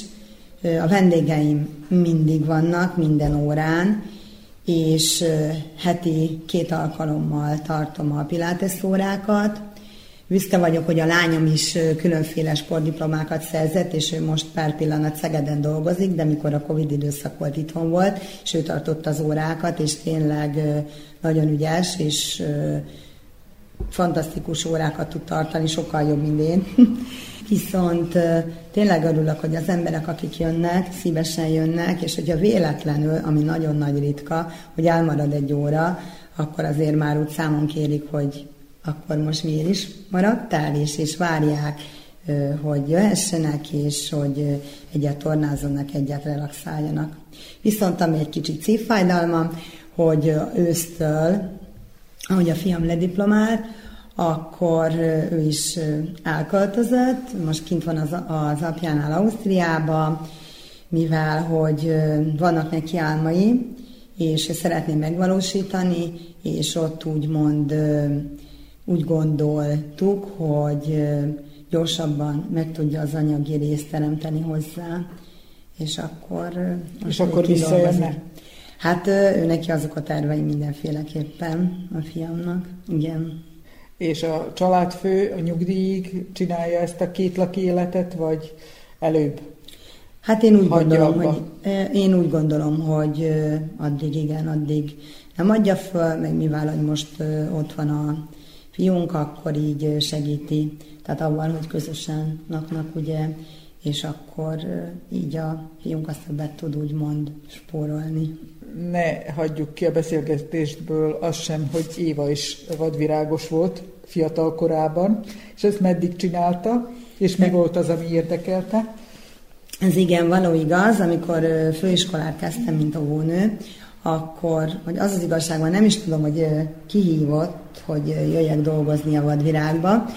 A, tehát elmentem ugye gyakorlatra, és az ottani óvónő, az Éva, akkor mondta, hogy miért ne foglalkoznánk gyerekekkel, és való igaz, eljöttem óvisokat tanítani, és utána lassan-lassan beletanultam, mint művészeti vezető, a tánccsoportokat vezettem, amit úgy mondjuk vele, hogy sikeres volt mindegyik tánccsoport. Akkor még hetente, mivel Szabadkán laktam, a főiskolán tanultam, hetente jártam az akkori vezetővel Adára, az Illés, a Lackó Illéssel, aki hozott, meg ugye éjszaka, aztán mentünk vissza. De valahol akkor ez teljes mértékben az időmet úgymond kitöltötte, és boldog voltam, hogy rengeteget utazhattam, amit nagyon-nagyon szeretek mai napig. Gyerekekkel táborokba mentünk, szerettem a gyerekekkel lenni akkor is, meg úgy érzem, hogy a, azokat a gyerekeket, akik abban a csoportba tartoztak, meg csoportokat vezettem, akkor boldogsággal és örömmel jöttek a tánccsoportba, táborokba, bárhova, rengeteg föllépésünk volt, és tizen évig voltam én itt a vadvirágban, akkor már én is férhez mentem, és megszületett az első gyermekem, az Aliz, és valahol úgy éreztem, hogy én eljövök másik gyerekeket tanítani, az én gyerekemmel meg nincs, aki otthon foglalkozzon esténként. Ugye elég sokáig voltunk, akkor a, na, a fölnőtt csoport az fél tizenegyig volt a próbája, és ugye a férjem, hogy a váltásra dolgozott, akkor az anyukám kellett, hogy vigyázzon a kicsire, és akkor valahol ezt úgy, úgy feladtam. És akkor sok évig nem foglalkoztam így külön dolgokkal, és utána alapítottam a klubot. Azon kívül, hogy az időmet maximálisan kitöltsem, mivel ugye kiadja, hogy egyedül vagyok itthon, szülőnapokra járok animátorkodni, lakodalmakba is, a gyerekekkel foglalkozom, tehát maximálisan a gyerekek vannak a, úgymond az életemben, a központban.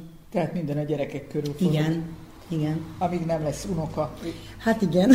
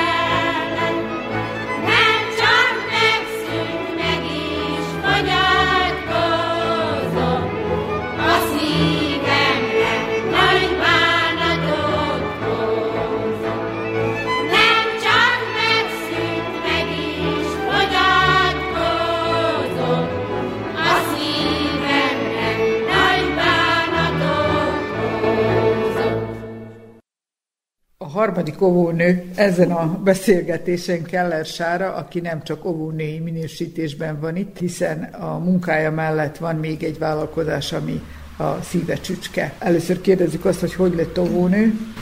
Hát óvónő az, az ilyen véletlen fajtán lettem valójában. Valójában az egész életemben ezek a mérföldkövek még történtek, semmi nem tervezett volt. Az, hogy óvónő legyek. Fiatalon vendéglátásban dolgoztunk, családi vállalkozásban testvéreimmel, és És valahogy úgy éreztem, hogy kellene egy olyan szakma, amiben valamikor ki tudok lépni majd ebből, vagy ha szükségem lesz rá, vagy sose tudjuk, ugye?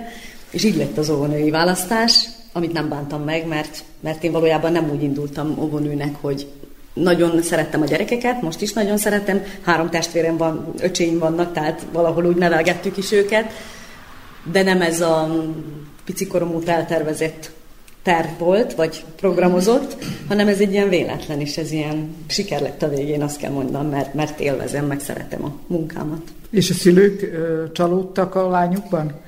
Dehogy is, nem, nem. Hát ez egy ilyen, szerintem ez ilyen közös dolog volt. Hogy, nem hogy az mellett, tehát, hogy ez minden véletlen történt, de hogy mi ebbe a vállalkozásba dolgoztunk, nagyon fiatalon, nem volt terv, hogy mikor leszünk, vagy mikor megyek én óvónőnek ö, dolgozni, akkor nagyon sok óvónő volt. Ö, a gyerekek száma csökkent folyamatosan, tehát ott akkor abban az időben nagyon nehéz is volt be, bekerülni, úgyhogy nem is kerültem be harminc éves koromig, nem is dolgoztam óvónőként, hanem aztán egyszer csak ebből a vendéglátói vállalkozásból ö, hívtak, hogy ö, helyettesíteni, bolondtörködjek, és akkor aztán úgy lassan-lassan bekerültem. Nem sokáig. Hét, hét évet dolgoztam, és aztán ö, technológiai fölösleg lettem, legfiatalabb voltam, és ezért ö, fölmondást kaptunk, úgyhogy utána öt évig nem voltam óvodában. És akkor jött a vállalkozás, akkor jött az arónia, vagyis a berkenyetermesztés, amit a férjemmel közösen építettünk ki. Ez nem mindennapi dolog, főleg föltételezem itt Adán. Hogy jutottak erre az ötletre? A földművelésre állt messze tőlünk, az én szüleim is, meg a férjem szülei is földműveléssel is foglalkoztak, úgyhogy terve voltak gyümölcsös beültetése is, a férjem Svédországban volt párszor a rokonságnál, és onnan jött az ötlet az arónia, vagyis ez a berkenyeültetés, mert ott vadon terem is, meg, meg sokat foglalkoznak vele, és akkor ültettük be, még mi, még mi óvodában dolgoztam, mikor beültettük, de nem voltak még tervek. Ugyanúgy, ahogy az óvodai tervek se voltak, ugyanúgy ez, ez se nem volt ilyen kitervezett, hanem egyszerűen úgy döntöttünk, hogy egy nagyobb barackost és egy aróniást ültettünk, és akkor aztán, ahogy én ugye elvesztettem a munkámat, akkor, akkor én arra ráfeküdtem, és akkor elkezdtük azt kiépíteni. Akkor lett az ötlet, hogy feldolgozzuk, és hogy különböző termékeket készítünk belőle. Rögtön ö, szélesebb körben gondolkodtak, vagy csak Adán és környékén, ami a piacot illeti? Nagyon gyorsan, széles körben, nagyon gyorsan, mert hogy ö, hát, nagy mennyiségű ö, bokrot ültettünk, és három év telt el, mikor már nagyon jó termésünk volt, úgyhogy mi azt azonnal földolgoztuk. Elejében ugye volt az az első egy-két év, amikor nagyon kevés termék, termés volt, akkor, akkor tanultam, meg gyakoroltam, mert ezt én így egyedül, meg a férjemmel ketten csináltuk. Akkor már volt mezőgazdasági, tehát nyitottunk fel, regisztráltunk a mezőgazdasági hivatalba, és akkor mi ezt piacokon árultuk, és aztán nagyon gyorsan ki is nyitottunk vállalkozóként, úgyhogy most már boltokat töltünk, tehát most már vajdaság szerte, mondom, Szabadkától Újvidékig. És ez izgalmas munka? Ez egy álommunka szerintem. Dolgoztam sokat vállalkozóként, aztán nekem álommunka volt az óvónői munka, mert ahhoz képest az is egy, egy álommunka volt, ahhoz képest, hogy még ráadásul vendéglátásba vállalkoztunk, és aztán ez meg még nagyobb álommunka volt, mert kint a természetbe szedni az aróniát, meg, meg rendbe tartani a földet, az, az a csönd, a madarak csiripelése, a friss levegő, az egy relaxáció, úgyhogy ez, ez így jött, hogy tényleg ez is egy... Nem mondom, hogy nincsenek nehézségei, persze, hogy vannak, meg nagyon sokat dolgozunk vele, meg sokat beletettünk, meg sokszor érzem is, hogy, hogy talán sok is ez így, de azt gondolom, hogy ez egy nagyon szép munka, tehát ezt nem engedném el, hogyha nem muszáj, akkor ezt így megtartanám életem végéig. És függetlenül attól, hogy nem ezt tanulták, egyikük se, ebbe bele lehet tanulni és fejleszteni. Hát szerintem mindenbe bele lehet tanulni. Ahogy az én életem mutatja, már nagyon sokféle dolgot csináltunk. A férjem ugyanúgy velem együtt, szerintem, amit az ember úgy, úgy tényleg akar, azt, azt meg tudja csinálni, mert én tényleg nem voltam, tehát én nagyon lekvárt se főztem szerintem, mamáink meg anyukám, de én nagyon nem mondhatnám, aztán hirtelen több ezer üveg lekvárt főztem ki egy nyár alatt, úgyhogy, úgyhogy mindent meg lehet tanulni, persze kell egy kis tapasztalat, nagyon sok akarat, szorgalom, kitartás, és szerintem erre bárki képes, aki, aki erre szánja az idejét, vagy egyáltalán van hajlandósága ilyenek dolgok felé. És ha már majdnem mindenkit megkérdeztünk, hogy gondolkodott-e abban, hogy elmenni innen, semmilyen nehézség nem Dehogy nem. állt. Mindig sok nehézség állt nekünk is. Volt, volt pillanat. A férjem is félig külföldi. Az én családom hetven százaléka Magyarországon él, három testvérem élt akkor külföldön. Volt idő, mikor anyukám is ott élt, tehát valójában csak én maradtam itt. És mi tartotta itt? És most visszajött anyukám is, és visszajött az egyik nővérem. Visszaköltözött tizenöt év után ide. Úgyhogy azt gondolom, hogy jó választás volt itt maradni. Mi tartott itt, soha nem éreztük azt, hogy el szeretnénk menni valahogy a férjemmel. Mindig volt, tehát volt lehetőségünk, lett volna munka lehetőség is, lett volna, léphettünk volna, de valahogy nem is akartunk mi erről így beszélni, hogy, hogy menjünk. Tudtam, hogyha bármi történik, vagy baj van, akkor van hova mennünk. De nem volt tervbe egyáltalán, és most egyáltalán nem bánom, hogy ez így alakult. Nem azért, mert itt annyira virágzik és fényes minden, mert nem, de ott se. Meg itt van egy... Van egy Van egy része az, az hogy, hogy ide születtünk, itt nőttünk föl, valahol szeretjük ezt a mentalitást, szeretjük ezt a vegyes ö, társaságot. A gyerekeink itt nőnek föl, azt hiszem, hogy, hogy itt, ha valaki föl, tehát hogyha itt, itt ö, nő föl és ezt ö, tanulja, amit itt mi kaptunk, főleg ebben a mai modern világban még nehezebb lesz, akkor aztán bárhol az életben meg tudják állni, vagy bárhol el tudnak érni bármit a gyerekek, úgyhogy, úgyhogy jó választás, azt gondolom. Ilyen szempontból is, a gyerekek nevelése szempontjából is. Lehet, hogy nehezebb egy picit, mint külföldön, de sokkal több érték van abban, amit van. Itt az Újvidéki Rádió. Amikor Adaja körében érdeklődtem, hogy kivel lehetne beszélgetni, aki visszatért szülőhelyére, Adára, több helyről is azt a választ kaptam, hogy Dudás Attiláikat keressem meg. Végül telefonon sikerült kapcsolatot létesítenem vele, de a dolog nem is olyan egyszerű. Dudás Attila idestova tizenegy évvel ezelőtt feleségestől Ausztriába indult szerencsét próbálni, azután egy időszak után visszatértek már többet magukkal Adára. Az első kérdés az, hogy miért kellett elmenni először?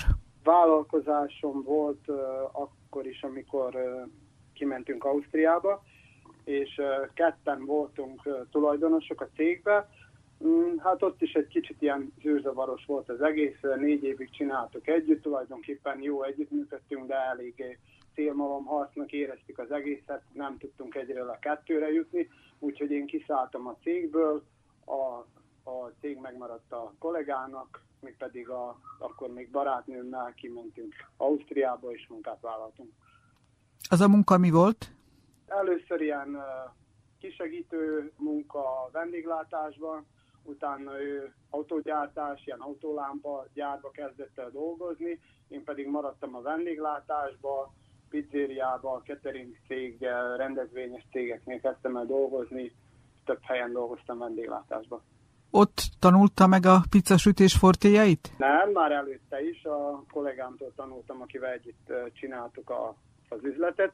Ő már előtte is benne volt a szakmában, ő tanított meg, akkor vele voltam tengerparton is Montenegróba dolgozni, ott még sikerült továbbfejleszteni, és akkor itthon tulajdonképpen, itthon is már ezzel foglalkoztunk. És Ausztriában versenyképes volt a, a tudásával?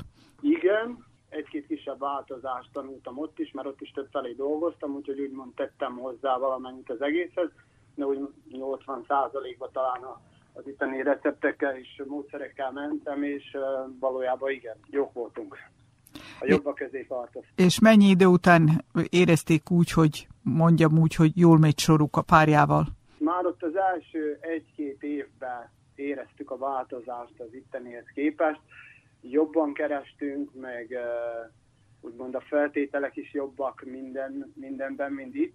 Tehát elejétől kezdve tulajdonképpen Jól, jól működött a dolog, csak annyi, hogy a, a különböző munkaidő, meg, a, meg az kicsit az űrzavaros munkabeosztás miatt idő, talán időben nem voltunk elégedettek, hogy sokat dolgoztunk, meg nem annyira jó beosztásban, és inkább talán a szabad idővel volt, ahol minden mással meg voltunk elégedve. Ez volt a mérvadó, amikor úgy döntöttek, hogy mégiscsak inkább hazajönnek? Igen, mert uh, utána egy... Hat évre rá, hogy kiköltöztünk, kinyitottuk a vállalkozást, és azt csináltuk négy évig, és két-három év után éreztük úgy, hogy mert arra, arra törekedtünk, hogy hogy egy idő után felépítsük annyira, hogy, hogy legyen valamennyi szabadidőnk is, de azt nem sikerült. És akkor jöttek haza? Hát igen, közben ugye ott komplikálódott a helyzet a Covid miatt, azt is sikerült túlélnünk a vállalkozással, kaptunk szubvenciókat, stb., de viszont kicsit olyan zírzavaros volt a, a lét, mert elég nagy volt a, nagyobb volt a cég, mint amit itt vezettünk, több mindennel foglalkoztunk, több volt a munkás, az nagyobb költségekkel, nagyobb felelősséggel, nagyobb kötelezettséggel járt, és úgy éreztem, hogy hosszú távon ez elég nagy nyomás lenne. Később már a gyerekek is, ahogy megszülettek, nem tudtam szabadidőt szakítani, hogy a család együtt legyen, és inkább eladtam. Azt a pénzt fektették be, amikor hazajöttek. Így van, így van. És maradt a pizzasütés? Maradt, igen, egy rövid ideig próbálkoztunk egy barátomnak köszönhetően autókereskedéssel, de hát ez annyira nem az én világom. Azt egy évig csináltuk, és utána jött ez a lehetőség, hogy megvegyük ezt a kis kávézót, lokált itt Adán központba, és akkor belevágtunk. Kérdezhetjük-e, hogy kétezer-huszonhárom júniusában ez a vállalkozás hol tart? Ugyanolyan zűrös, mint mielőtt elmentünk. Mert? Ugyanaz a szélmalomharc, ugyanazok az akadályokkal küzdünk, mint azelőtt, tehát ö, nem hiszem, hogy sokkal jobb lenne most a helyzet, mint akkor, de próbálkozunk. Nem akarjuk még feladni. És a családi együttlét kiegyensúlyozottabb, mint amikor kint voltak külföldön? Igen, sokkal, azért mert ugyanúgy ketten csináljuk a, a régi üzletitársammal, és be tudjuk osztani az időt, fölváltva dolgozunk, így mind a kettőnknek van több szabad ideje. A felesége? Benne van, mert ő is amennyi, amennyi ideje van rá, meg ő is a szakmában van, meg csinálja, tehát dolgozik is benne, pincérkedik is, konyhán is kisegít. És ez a tíz-tizenegy év alatt itt nálunk a helyzet önök szerint változott-e jobbra vagy rosszabbra? Nem tudom. Volt időszak, amikor úgy láttam, hogy talán jobbra, de nem hiszem, hogy jobb lenne. Továbbra sem gondolkodnak másként, azért tartják a frontot Adán. Egyelőre igen, remélem, hogy kitartunk. Elég uh, érdekes fordulatot vett pont uh, most tegnap, tegnap előtt történt ez az egész, hogy uh, elég sok uh, kontrollunk volt, elég sok uh, ellenőr járt be itt ez az egy év alatt, amióta nyitva van a, az étterem. Tulajdonképpen negyedszer, öt, ötötször, és most ez az utolsó alkalommal becsuktak minket három hónapra, mert nem volt minden rendben a, a, a könyveléssel, úgymond, vagy a, az italállással. Úgyhogy most ez egy elég nagy érvágás nekünk. Ez azt jelenti, hogy most három hónap túlélésen kell spekulálni. Így van, nekünk is, és a munkásainknak is. És vannak már elképzelések, hogy hogyan túlélni ezt a három hónapot? Természetesen visszamegyünk Ausztriába. Könnyű bepakolni a legszükségesebbeket és elindulni? Hát, ha csak rólam lenne szó, akkor igen. Én már hozzászoktam. Viszont így családostól kicsit nehezebb lesz. A gyerekek is szeretnek utazni, meg szeretik a változásokat, de viszont így családostól rázosabb lesz az egész. Ausztriában bármikor, bárhol lehet munkát kapni? Így, hogy több évet voltunk kint, meg vannak kapcsolataink, így tulajdonképpen aznap találtam munkát. Tehát az ellenőrök, ahogy kiléptek az étteremből, nekem már van munkám kint. Ha letelik a három hónap, akkor gondolkodás nélkül jönnek vissza. Hát azt nem mondom, hogy tudom, hogy mi történik itt a három hónap alatt, mennyire hívogat majd Ausztria vissza, vagy hogy mennyire megy el a kedvünk az itteni uh, próbálkozásainktól, de nem szeretnénk feladni. Tehát uh, ez egy kicsit ilyen uh, őrlődés, állandó őrlődés, hogy mi lesz a jobb nekünk, és mi lesz jobb a gyerekeknek. És ez a mondás, hogy mindenhol jó, de a legjobb otthon, ez áll, vagy ez meggondolandó? Valamilyen szinten áll, ez, ez, ez is ez az ilyen kettős dolog, hogy igen, valamilyen szinten áll, valamilyen szinten nem. Hát itt azt mondom, hogy jobb a barátok, a család, a szabadidőt sokkal aktívabban, meg sokkal érdekesebben töltsük el, mert van hozzá társaságunk, vannak mindig programok, ez a része jobb, viszont úgymond a föltételek, meg az anyagi része és a, a többi része az pedig rosszabb. És amikor eljön az ideje, hogy a gyerekek iskolába induljanak, akkor ha történetesen Ausztriában lennének, akkor meggondolandó, hogy visszajönnek-e? Hát én mindenféleképp úgy látom, hogy, hogy az kell, hogy legyen az utolsó pont, amikor még, amikor még nem vagyunk biztosak. Tehát ott, ott, ott már végleg el kell dönteni, hogy melyik, melyik irányba indulunk, hogy őket ne terheljük ezzel. És a gyerek... Én mégiscsak az itthon, itthon lét felé húzok ebből a szempontból. Tehát az anyanyelven való tanulás a mérce? Igen is, meg nem is, mert uh, mi is, meg a gyerekek is azért eléggé könnyen tanuljuk a nyelvet, meg úgymond nyitottak vagyunk uh, ilyen téren, úgyhogy nem annyira az, ami, az, ami a, a nagy kérdés ebben, hanem inkább az, hogy... Uh, idegen gyerekek között nevelkedjenek-e, vagy pedig a barátaik és a barátaink gyerekei között. Inkább ez, ez az, ami, ami miatt az itthon maradás felé húzunk.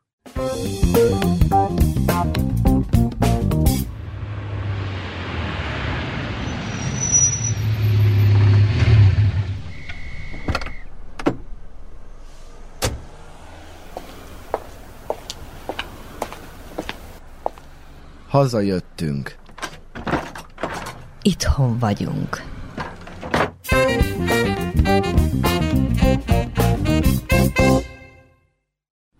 Sorozatunk minden egyes részében vannak olyan esetek, hogy nem tudjuk a megadott helyszínen megvalósítani a műsort, hiszen ilyen-olyan okoknál fogva a beszélgetőtársak foglaltak. Árpási Erikával most egy tizenöt perces szünet alkalmával beszélgetek azon a napon, amikor az adai műsor készül, de előtte, hiszen ő éppen ma egy lakodalmat felvételez, és várja a következő felvonást. Erikát pár éve ismerem, sok mindennel foglalkozott már.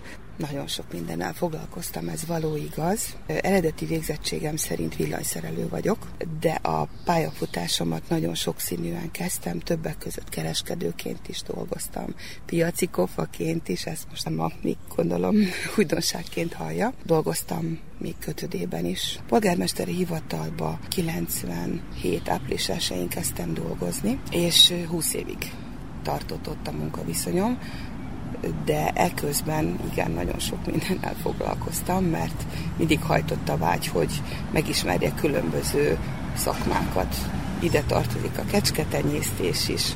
A sok mindennel való foglalkozás az azért volt, mert nem lehetett egy fizetésből megélni, vagy tényleg a kíváncsiság hajtotta? Mondhatom azt, hogy a húsz éven keresztül én akármit is gondolnak az emberek, hogy milyen jó a kereset az állami közigazgatásba. Én végig a középiskolai végzettségemmel mondhatjuk úgy, hogy minimálbérért dolgoztam, tehát hogy ez mire volt elég, mindannyian tudjuk, hogy körülbelül arra, hogy a számlákat kifizessük, meg a gyerekeknek a iskoláztatást rendezzük. De ez mellett igen, igen, a kíváncsiság is bennem volt, mert szerettem azt, hogyha a délutánjaim is tartalmasan telnek. Nagyon sokan, amikor pótkeresetről vagy nagyobb keresetről gondolkodnak, akkor csomagolják a motyójukat, és gondolják, hogy máshol jobban boldogulnak. Itt folyton maradt Ada, és Erikának a különböző vállalkozásai. Hát igen, nagyon nagy döntés meghatározni, hogy az ember külföldön próbáljon szerencsét, vagy pedig itthon próbáljon ki bármit, ami segíti a, az itt maradást, de mind a kettő egy hatalmas vállalás, vállalkozás, mondhatni így. Mind a kettő tele van kihívásokkal, akadályoknak a leküzdésével. Bennem is fölmerült sokszor, hogy talán külföldön jobb lenne megpróbálni különböző országokat. Én is nézegettem, hogy, hogy, hogy mi az, ami nekem tetszene, de hogy igazából sosem lett egy ilyen elhatározás, mivel hogy hát családi okokból mégiscsak ide kötöttem. Ez mindig csak egy ilyen álmodozás maradt, hogy én külföldre menjek. A valóság az, az ide kötött, és akkor itt próbáltam boldogulni. Nagyon sok minden érdekelt, és nagyon sok mindent ki is próbáltam az elmúlt ötven évben. A hallottakon kívül említsük még meg azt, hogy műsorvezetői, riporteri minőségben is próbálkozott. Többek között egy időben az Újvidéki tévénél volt bemondó, és aztán következett az adai periódusa ennek a szakmának. Ez egy nagyon izgalmas periódusa volt az én életemnek. tizenhét évesen kerültem az az Újvidéki televízióba. Ez egy, az egy nagyon izgalmas nyár volt. Mi kell egy tizenhét éves lánynak, aki szeret szerepelni. Szereti a kis minkelit.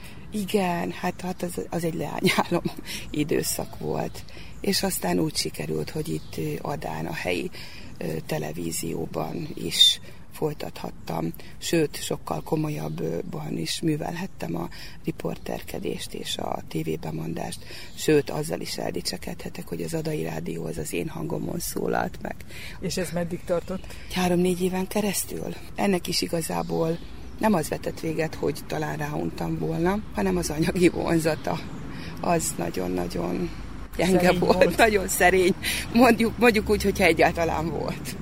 És akkor az ember azért egy idő után, hogyha nincs becsülete annak, amit végez, akkor egy, egy idő után ugye ráunha a dologra, és néz valami más dolgot, ami talán más reménnyel kecsegteti.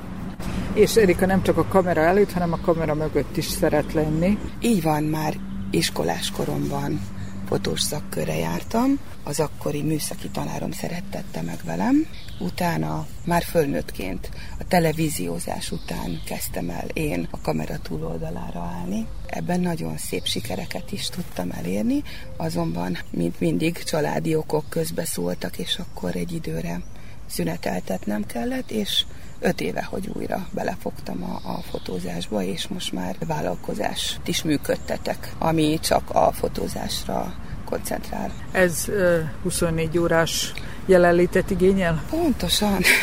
Heti hét napban hajnali négykor kelek, és este tízkor fekszek. Valamennyi kis idő jut az otthoni feladatokra is, meg a családra, de mondhatom azt, hogy hála Istennek, mivel hogy nagyon szeretem ezt a munkát, hogy kitölti az egész napot. És azt jelenti, hogy az emberek is szeretnek fényképezkedni? Határozottan szeretnek.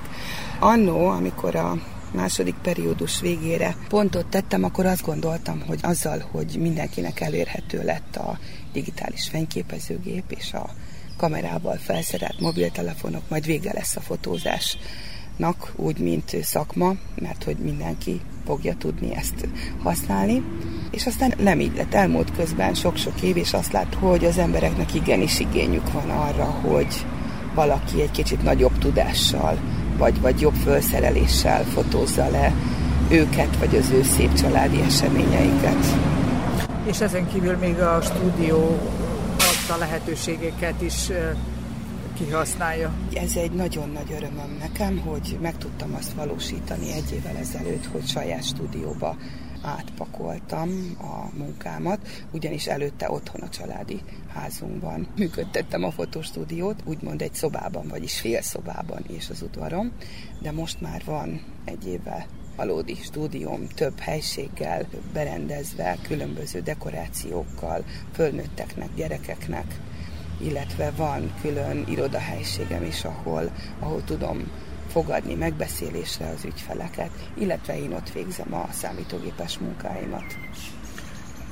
És ez úgy néz ki, hogy ezt most már nyugdíjig csinálja? Pérjem szokta azt mondani, hogy Erika, most már nagyon régóta foglalkozol egy valamivel, keresel-e valami újat? Valahol igaza is van neki. Bár nem akarom abba hagyni a fotózást, de azért mindig keresem az új kihívásokat, meg figyelek arra, hogy milyen igénye van az én ügyfeleimnek, és most az egyik ilyen ötlet megvalósításán dolgozok épp. Ez pedig a kismama fotózásokhoz kapcsolódik. Azt tapasztalom, hogy a kismamák, amikor fotózásra érkeznek, szeretnék a legszebb ö, időszakukat ö, gyönyörű képeken megörökítetni, de nagyon sokszor nem tudnak ehhez hogy fölöltözni. Mert ugye fotózáshoz használható ruhákat nagyon sokba kerülne megvásárolni, meg fölösleges is egy alkalomért annyi pénzt kiadni, és ezért úgy döntöttem, hogy összeállítok egy kismama ruha kollekciót, ami minden szempontból a kismama fotózásokhoz van kialakítva. Mielőtt választ kapnánk arra a kérdésre, hogy Erikát mi tartotta itt a családi okokon kívül Adán, ennyi évtizeden keresztül, miért érzi jól magát Adán? Mesélje el a hallgatóknak azt, amit az imént nekem. A három gyermek közül kettő már kirepült, úgymond a házból. Az egyik most fejezi az egyetemet, a másik pedig már dolgozik, mindkettő Magyarországon van. Igen, a legidősebb fiam az egészségügyben dolgozik, Szegeden a klinikán. A középső fiam, ő most diplomázik, ő informatikus, és erre a nyári időszakra hazaköltözött a barátnőjével, aki, aki magyarországi, és a nagylány mondta nekem, hogy ő, ő annyira megszeretett itt Adán, hogy el tudná képzelni itt az életét. Tehát van neki egy ilyen viszonyítási alapja, hogy milyen Magyarországon, milyen itt, és ő nagyon boldog itt, és azt mondta, hogy megtalált mindent, amire egy nyugodt élethez vágyhat. Nagyon szép találja Adán a, magát, az egész környezetet, jó a levegő, itt a folyó közelsége, az embereknek a mentalitását nagyon szimpatikusnak találja, hogy, hogy itt mindenki ismer mindenkit, mindenki barátja mindenkinek, az emberek összetartóak, jók a közösségek. A városban minden elérhető van, ugye, egészségügy, iskola, bármilyen bevásárlási lehetőség is van, amire szükségünk van, az, az, az, az minden elérhető. Meg amit még ő kiemelt, hogy neki nagyon tetszik az, hogy itt az emberek vállalkozó szelleműek, hogy nagyon sok a vállalkozó. Hogy míg ő azt tapasztalta ott az ő városában, ahonnan jött, hogy az emberek többsége munkahelyre jár, munkaidőben alkalmazottként dolgozik, addig itt Adán azt látja, hogy hopsz, ebben az utcában is egy vállalkozó, másik utcában is. A barátunk barátja is vállalkozó, hogy az emberek itt próbálják keresni a boldogulásukat, nem fásulnak bele egy kakörbe. Teljesen egyetértek vele. Én nagyon-nagyon szegény sorsból származom. Én nekem minden előre lépés, az egy, azt egy pozitívumként élem meg, úgyhogy nem tudok nem elégedett lenni, mert hát elégedett vagyok persze, hogy látom magam körül a lehetőségeket, a kihívásokat, az embereknek a, az igényeit, és ez örömmel tölt el. És, és látok abban jövőképet, hogy, hogy itt is boldogulhat az ember, hogyha nyitott szemmel jár a világban. És hogy van jövőkép, és van fény az alagút végén, halljuk Árpási Erika utolsó történetét, amely reményt ad, azt hiszem, sokaknak. A legkisebb gyerekem tizenhárom éves fiú, hetedik osztályt most végzi, és hogy ő már ilyen fiatalon is mennyire tele van tervekkel, amiket itt helyben szeretne megvalósítani, és már bele is fogott különböző projektekbe. Ebből az egyik az, hogy még tavaly vett öt libát, az az öt liba egy gúnára, többi tojó, elkezdtek uh, idén Valentin napkor tojni, és mostanra már hetven libája van az én kisfiamnak, mert ugye az apukájával építettek hozzá egy keltetőt, összegyűjtötték a tojásokat, és kikeltették. Most már hat generáció libánk van otthon, és ez mind a kisfiúnak a, ő a gazda, az ő felelőssége. Ezen kívül... És, és az iskola mellett ő gondjukat viseli? Az iskola mellett persze, ha, egy órával hamarabb kell reggel, hogy a keltetőben megforgassa a tojásokat, ellenőrizze a páratartalmat, a hőfokot, kislibáknak adjon enni, inni, kiengedje őket, a nagyobbakat most már legelészni. Ez mellett ő, ő, ő fantasztikus zenei pálya előtt is áll, gyönyörűen tud zongorázni, még a virtuózok műsorban is szerepelt, mint vajdasági versenyző, illetve beállt egy tambura zenekarba nagybőgősnek, és az a terve, hogy lakodalmakba fog majd járni, muzsikálni. Azon kívül gépeket is szeretne majd építeni, és már nagyon várja, hogy középiskolába mehessen, itt helyben Adán, a műszaki középiskolába. Nagyon várja, hogy ottan megtanulja a különböző mehatronikai dolgokat. Itt az Adán készült beszélgetéseknek véget vetünk. Ada jutunk sem, mint az előzőek, az elmúlt majd másfél év alatt nem a teljeség igényével indult, készült, hiszen két órába nem mutathatunk be mindent, ami ezt a közösséget jellemzi, de reméljük, hogy hallgatóink érdeklődéssel hallgatták az imént elhangzottakat. Most egy rövid nyári szünetet tartunk ezzel a sorozattal, és szeptemberben majd folytatjuk.